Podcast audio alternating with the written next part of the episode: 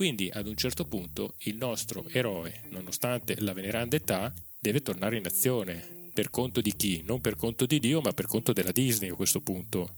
Per conto della Disney a livello produttivo, per conto di se stesso all'interno della giustificazione cinematografica. Andiamo con la sigla e poi parliamo di questo Indiana Jones. Trame strane. Cinema dagli affetti speciali. Sono in pensione. In tal caso che si beve?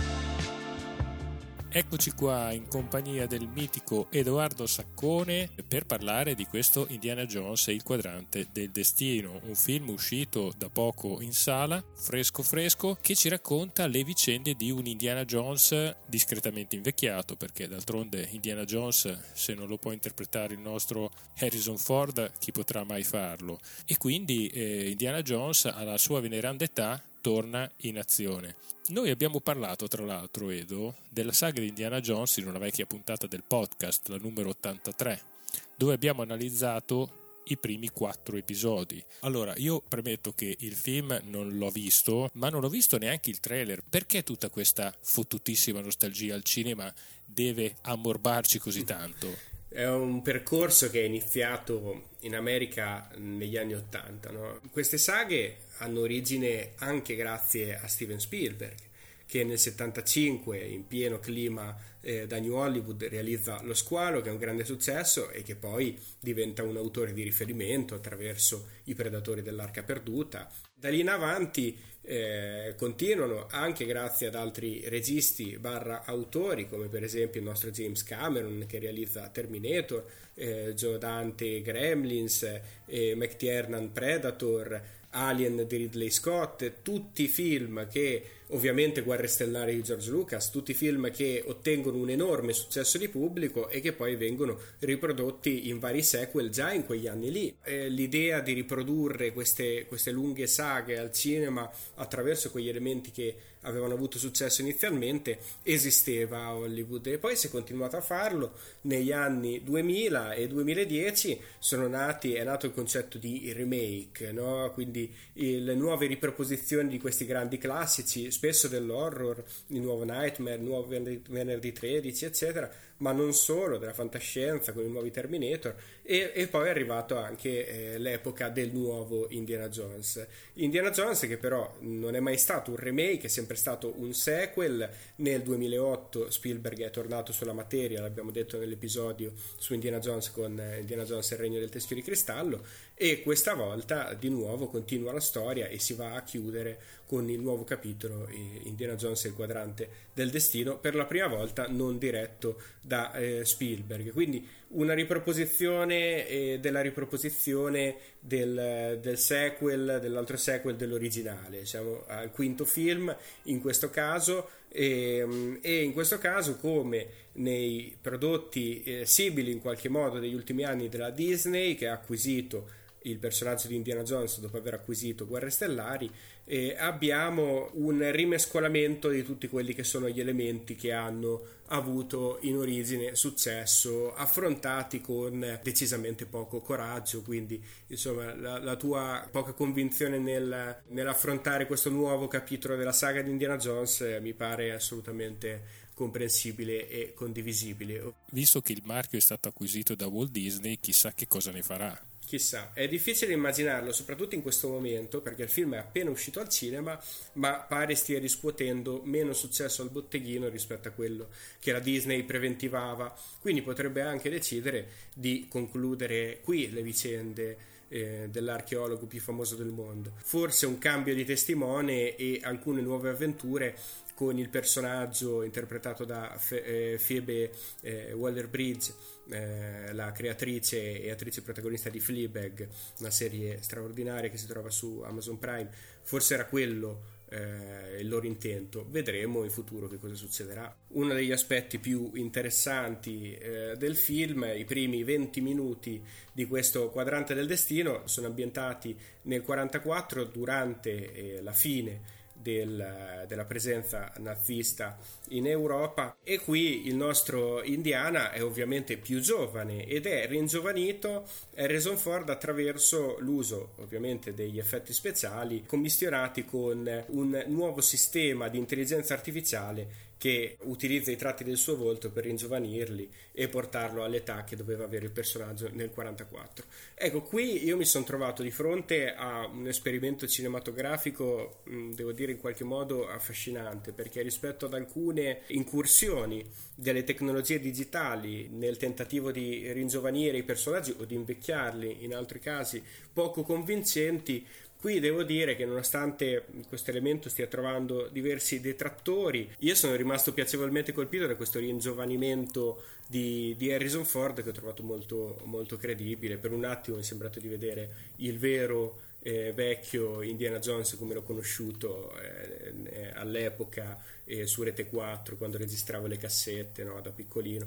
In realtà è un effetto che dura molto poco perché già questa lunga introduzione, principalmente ambientata su un treno con vari combattimenti, inseguimenti, ha un ritmo eh, abbastanza pesante, non riesce ad ottenere quella leggerezza, quell'inventiva, quella genialità che avevano le sequenze d'azione nei film, nei film di Spielberg, nei film, nei primi tre capitoli della saga.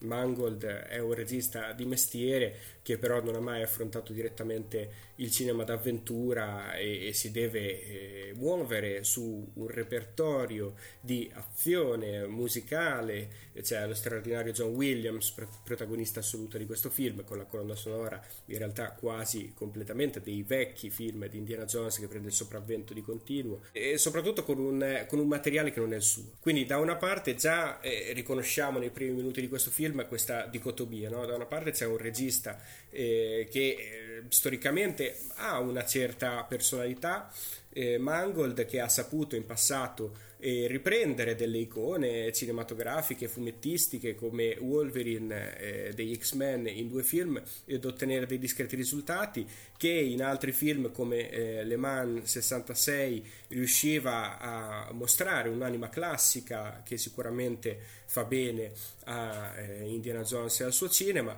che allo stesso tempo deve anche fare il verso al cinema di Steven Spielberg quindi eh, che cos'è questo film? È il film di un regista che cerca di imitare un altro regista e questo già mi sembra un elemento di ambiguità abbastanza pesante e, e che imprime eh, allo stesso tempo un'accelerazione e un blocco sul risultato finale di questo Indiana Jones non riuscendo mai a risultare completamente convincente. Comunque dopo questa lunga introduzione ci troviamo appunto nel 69, Indy è, è ormai estremamente invecchiato nella finzione scenica, il personaggio dovrebbe, dovrebbe avere 70 anni nella realtà ne ha circa 80, Harrison, e si trova suo malgrado coinvolto in una nuova avventura, c'è l'apparizione di un personaggio storico della saga, Salla, interpretato da John Rhys Davis, che eh, gli dice sei pronto, anche io voglio, voglio, rivedere il deserto, voglio partecipare a questa avventura, lui risponde non è un'avventura, devo farlo, ma preferirei starmene a casa. E poi mano a mano però il nostro Indiana si ritrova coinvolto in questa storia, soprattutto nel tentativo di salvare la sua figliozza che per una questione eh, puramente economica ha deciso di rubare a lui questo quadrante del destino, questo si chiama meccanismo di Antichitera, eh, che è un, un, un manufatto creato dal, dal matematico Archimede nel III secolo a.C. e che eh, appunto lei vorrebbe rivendere ma che allo stesso tempo è materia di interesse sia di eh, Foller, il personaggio, il nazista interpretato da Max Mikkelsen, sia di vari altri personaggi. Ecco, a me pare che il grande eh, problema di questo Indiana Jones, che poi era stato esattamente, per quanto mi riguarda, il grande problema della nuova trilogia di Guerre Stellari, quella iniziata da J.J. Abrams, e che già, già nel primo capitolo di questa nuova trilogia, eh, Il risveglio della forza, mi pare mostrasse la coda, è il fatto che si cerca di imprimere una visione eh, molto classica a, a questi film riutilizzando quegli elementi narrativi, visivi che avevano reso grande i primi capitoli di queste saghe, ma che allo stesso tempo riprodotti oggi non, non, sono uniti a un coraggio, alla ricerca di una novità, alla ricerca di nuovi elementi che potrebbero eh, rinvigorire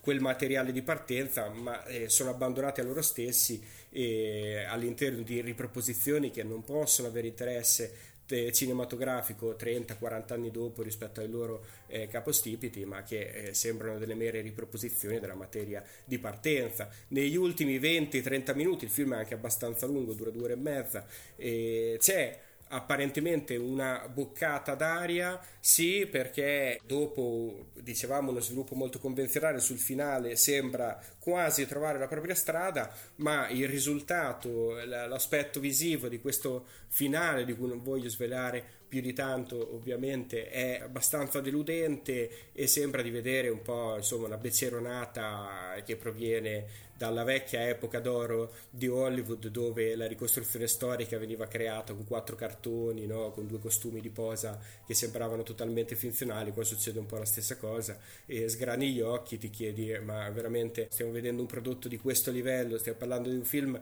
che ha tra l'altro 300 milioni di budget tra produzione e marketing, quindi un prodotto molto importante nel mercato hollywoodiano, è possibile che il risultato sia così povero anche solo iconograficamente, anche solo visivamente e quindi eh, la delusione continua a protrarsi. Il finale, eh, d'altra parte, gli ultimi minuti di film che vanno a chiudere la vicenda e eh, apparentemente vanno a chiudere la storia di Indiana eh, sono abbastanza deludenti anche quelli, è una chiusura convenzionale, è una chiusura che non regala eh, particolari emozioni allo spettatore se non un eh, veloce richiamo al primo capitolo eh, i predatori dell'arca perduta. E, d'altra parte non è dei richiami che avrebbe bisogno questo Indiana Jones, avrebbe bisogno di eh, una linfa nuova, avrebbe bisogno di una mano più coraggiosa, avrebbe bisogno di meno interazioni produttive all'interno del progetto che hanno chiaramente molto limitato, hanno molto bloccato il possibile funzionamento di un nuovo capitolo interessante all'interno della saga. La sceneggiatura è scritta a, quatt- a otto mani e come tu mi insegni quando si inseriscono quattro sceneggiatori all'interno di un film non è mai un buon, un buon punto di partenza. Abbiamo Mangold eh, che, che, scrive questo film assieme a Butterworld e l'altro Butterworld sono due fratelli e David Coe che aveva lavorato più volte anche con Steven Spielberg ma che qui non trova un, un, grande materiale. Quello che ho pensato in realtà guardando il film è che il problema non fosse di scrittura, però il genio lo trovava grazie alla eh, componente visiva, grazie alla perfetta macchina da presa, il perfetto occhio cinematico di Steven Spielberg che ci regalava degli squarci eh, di mondi eh, affascinanti, di, di, mondi esotici, eh, di commistioni tra generi, tra l'horror, eh, l'avventura e l'azione, eh, su quella struttura, su quel conovaccio classico che poi era il cinema di 007, eh, di James Bond, oltre che ovviamente il romanzo d'avventura degli anni 30, e ci costruiva insomma dei prodotti da grande fascino visivo, la fotografia di Stockholm, grande maestro maestro della, del, del, cinema eh, degli anni 40-50 americano aiutava. Qui manca il fascino, manca la poesia, manca la magia, ci ritroviamo con un prodotto un po' inerte, con un prodotto un po' eh, vecchio che eh, almeno a me ha regalato decisamente poche emozioni e poco, pochi motivi di interesse. Secondo te, Edo, a questo punto è il caso di procrastinare con questi prodotti nostalgici, visto che poi a breve uscirà anche un Mission Impossible, tanto per dirne uno? Sai, questi sono prodotti che continuano ad essere realizzati e continueranno ad essere realizzati fino a quando non ci sarà eh, l'interesse del pubblico a sostenerli. Gli ultimi anni sono anni molto particolari per il cinema, perché dopo il Covid sembra che certe forme di racconto tradizionale abbiano smesso di interessare, che potrebbero essere riportate e in futuro più che altro a produzioni dei servizi streaming, quindi televisive in qualche modo e non più cinematografiche. Gli ultimi film della eh, Marvel, quindi anche questi prodotti Disney, sembrano attirare meno successo rispetto a quelli del decennio precedente e i nuovi film della DC quindi della Warner Brothers, anche l'ultimo Fast and Furious ha ottenuto molto poco successo in America, i nuovi film della Pixar stanno ottenendo poco successo in America, anche questo Indiana Jones sembra muoversi sulla stessa lunghezza d'onda, quindi eh, la domanda che ci dobbiamo porre è continueranno a produrli anche se questi ultimi risultati cinematografici sono deludenti? Chissà, forse siamo veramente a un punto di svolta, forse tra poco ci saremo, forse non vedremo più eh, nuovi Terminator, nuovi Indiana Jones, nuovi Guerre Stellari, ma vedremo qualcosa di diverso? Ma io penso che momentaneamente le serie televisive si siano mangiate tanto eh, da questo punto di vista. Le giornate sono fatte di 24 ore e quando tu metti a disposizione tanto tempo della tua giornata per seguire una serie televisiva che può durare anche 8, 9, 10 stagioni, poi ti rimane poco tempo per fare altro o per guardare altro. Se in quel momento la tua testa è presa da questo tipo di nuovo linguaggio evidentemente non ti interessa più andarti a vedere il film one shot come facevi 20, 30, 50 anni fa al cinema. Eh, secondo me c'è anche questo aspetto da tenere in considerazione. Sicuramente questo è un prodotto eh, di cui eh, lo spettatore non aveva troppa necessità e per una volta è dimostrato eh, scientificamente attraverso i numeri che questa necessità non esisteva il, purtroppo mi pare anche che il mondo dello streaming stia evolvendo in una maniera abbastanza simile alle stesse logiche produttive del cinema, della produzione classica cinematografica eh, della sala. Vedremo se quel materiale eh, che si sposterà dal cinema alla televisione riuscirà ad essere in qualche modo rivoluzionato oppure se seguirà delle logiche eh, di standardizzazione che abbiamo già visto ampiamente negli ultimi vent'anni all'interno del mercato cinematografico americano. Oggi come oggi mancano i narratori di una volta, fondamentalmente, perché il cinema è degli autori, lo è sempre stato, se noi analizziamo la storia del cinema. Sicuramente si faranno delle analisi di mercato quando si programma un'opera monstra come questo Indiana Jones, però non sempre ci si azzecca. E comunque quando si provano a fare anche questi esperimenti, non è matematicamente scontato che le cose funzionino. Io vorrei essere veramente in questi tavolini dove si discutono questi grandi progetti, che non sono progetti da due lire, per capire che cosa si raccontano. Vi parlavi prima di quattro sceneggiatori che comunque dovranno rendere conto, un regista che dovrà cercare di costruire un qualcosa che deve fare il verso A, quindi non ci mette del suo. E torniamo un po' ai famosi direttori del traffico che spesso e volentieri durante le nostre puntate podcast eh, citiamo come i nuovi registi di questa nuova era, persone che bravissime tecnicamente ma che in realtà fanno fatica a tirare fuori qualcosa di nuovo, di innovativo e di accattivante. Faremo molta fatica ad uscire da queste secche, ancora per molto tempo saremo in questa situazione. Ma il povero Indiana Jones è rimasto vittima di questo, di, di questo ruolo un po' scomodo di essere rappresentante di un, di un cinema che continua a protrarsi a causa dei produttori. Eh, mi dispiace, però è interessante questo, questo, inciso che abbiamo fatto. Però vorrei aggiungere anche una cosa: noi continuiamo a parlare del prodotto hollywoodiano. Ora c'è un eh, documentario degli anni 90 che si chiama Cuori di Tenebra, eh, girato dalla moglie di eh, Francis Ford Coppola in cui lui intervistato a un certo punto dice ma io il cinema del futuro me l'immagino che, e questo diceva nel 79, no? cinema del futuro me l'immagino che un ragazzo prende una, una macchina da presa e fa il film lui senza budget, senza niente ha ragione Coppola quando lo dice nel 79, cioè noi continuiamo a parlare, io e te, in, nel podcast continuiamo a parlare di questi prodotti, perché ovviamente questi sono i prodotti del grande richiamo eh, per il pubblico, No? Quindi quando c'è un evento, qual è la prima cosa che sentiamo necessità noi, pubblico, eh, italiano, internazionale, occidentale, diciamo, di vedere? Nuovo Indiana Jones, nuovo Terminator, nuovo... perché sono i prodotti che le grandi major ci spingono addosso, letteralmente. E sono i prodotti, eventualmente, altri prodotti abbastanza scadenti, sono i prodotti che i servizi streaming ci spingono addosso. Questo Indiana Jones ne è la rappresentazione più pura, come lo è stato Guerre Stellari, come lo sono Transformer, come sono, lo sono Mission Impossible, come lo sono eh, eh, Fast and Furious. In realtà eh, Coppola diceva una cosa che si è dimostrata verissima, non c'è solo questo cinema qui, e io non sono d'accordo se dici che eh, non ci sono gli autori oggi, gli autori ci sono. Il problema è che non sono all'interno del mercato cinematografico americano, sono fuori da quel mercato, all'interno del mondo indipendente, sono in Asia tantissimo, sono ancora in Europa e ne nasceranno degli altri, però a loro non sono più affidati come era stato nell'inizio del percorso eh, del nuovo cinema americano dopo gli anni 70, non, a loro non sono più affidati i grandi progetti, i grandi budget. No? Nell'82 avevamo eh, Ridley Scott che girava eh, Blade Runner, no? una cosa meravigliosa, una messa in scena ricchissima eh, avevamo eh, Linz, pensa che faceva un grande prodotto cinematografico che infatti non è riuscito a fare, che doveva essere Dune.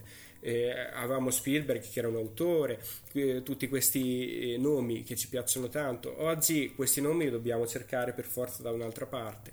Per esempio, mi è capitato di vedere un film americano che io trovo molto interessante quest'anno, Boa Paura, produzione circa 50 milioni di dollari, comunque non poco, casa di produzione A24 che continua a dichiararsi indipendente anche se di fatto non lo è, che comunque sta spingendo degli autori interessanti. Abbiamo Jordan Peele, abbiamo eh, Robert Eggers, abbiamo alcuni nomi in America della nuova generazione che pare eh, possano funzionare molto bene anche in futuro e non li dobbiamo cercare semplicemente in questi, in questi grandi prodotti di intrattenimento come una volta li cercheremo fuori, mi viene da dire bisognerebbe rischiare anche un po' di più e cercare di coinvolgere un po' di personalità all'interno di questi progetti con il rischio che possano andare male. Però d'altronde oramai la squadra vincente di una volta, come ha dimostrato anche questo Indiana Jones, non funziona più. Cioè non basta più mettere un bravo regista, tanti soldi, un bel cast. Alla fine ci vuole anche una bella sceneggiatura, delle belle idee e soprattutto una bella visione, un qualcosa di innovativo. Va bene, caro Edo, ti saluto, dai, abbiamo fatto questa lunga chiacchierata, e ci sentiamo prossimamente perché dobbiamo chiudere la nostra saga su David Cronenberg. Eh sì, certo, Cronenberg degli anni, del nuovo millennio, no? Cronenberg sì, dai, degli anni 2000. Verso fine mese usciremo con la, col terzo episodio del sequel, vedi abbiamo tanto criticato i sequel americani, facciamo i sequel anche noi nel nostro podcast. Mannaggia. Facciamo anche noi. No. Siamo stati rapiti da questa forma mentis americana, occidentale.